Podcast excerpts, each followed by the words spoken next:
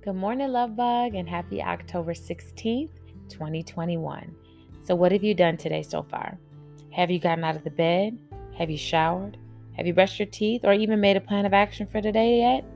Well, if you haven't, Love Bug, it's time to get up and it's time to get at it. So, today's thought of the day is an interesting one. It's one that I have had to ask myself throughout my adult life and it's also something that I've had many discussions with some of my girlfriends about. So here it goes Are your requirements realistic? Hmm. So I remember being in my 20s, my late 20s, um, coming out of a divorce and really trying to figure things out in my life. And once I began to get my healing and get enough courage to get back into this thing called dating life, I decided to write a list of the things that I wanted in a man, right? Because we often hear, write the vision, make it plain. So I figure, how come I can't do this in every area of my life, including dating? So I write this list and has all these things I want in a man physically oh, I want him to be this height and I want him to be this body type and I want him to be this and I wanted him to be that. And that was my list in my 20s. Uh, and needless to say, dating life didn't go that well for me.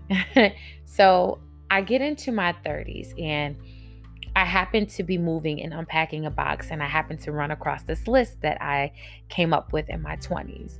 And honestly, love bugs, I laughed at the list because I'm like, all these things that I wrote on this list, my perspective in my 30s is completely different than my perspective in my 20s.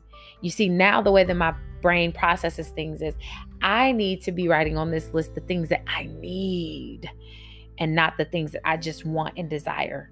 And it needs to go a little deeper than just the physical attributes that you desire for a man.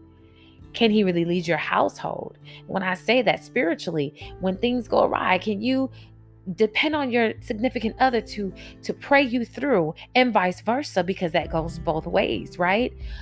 There's so many other things that were so much more important than the physical attributes. And now in my 30s i see and i saw that. And i began to write a list. And that list in my 30s was quite different than that list that i wrote in my 20s now i won't share all the things i wrote on the list but it definitely encouraged today's thought of the day. And I want you to really think about that and evaluate that for yourself. Are your requirements realistic? Remember, love bugs, it's not always about what you want, but simply put, what do you need? If no one's told you today yet, love bug, I love you. Make today great.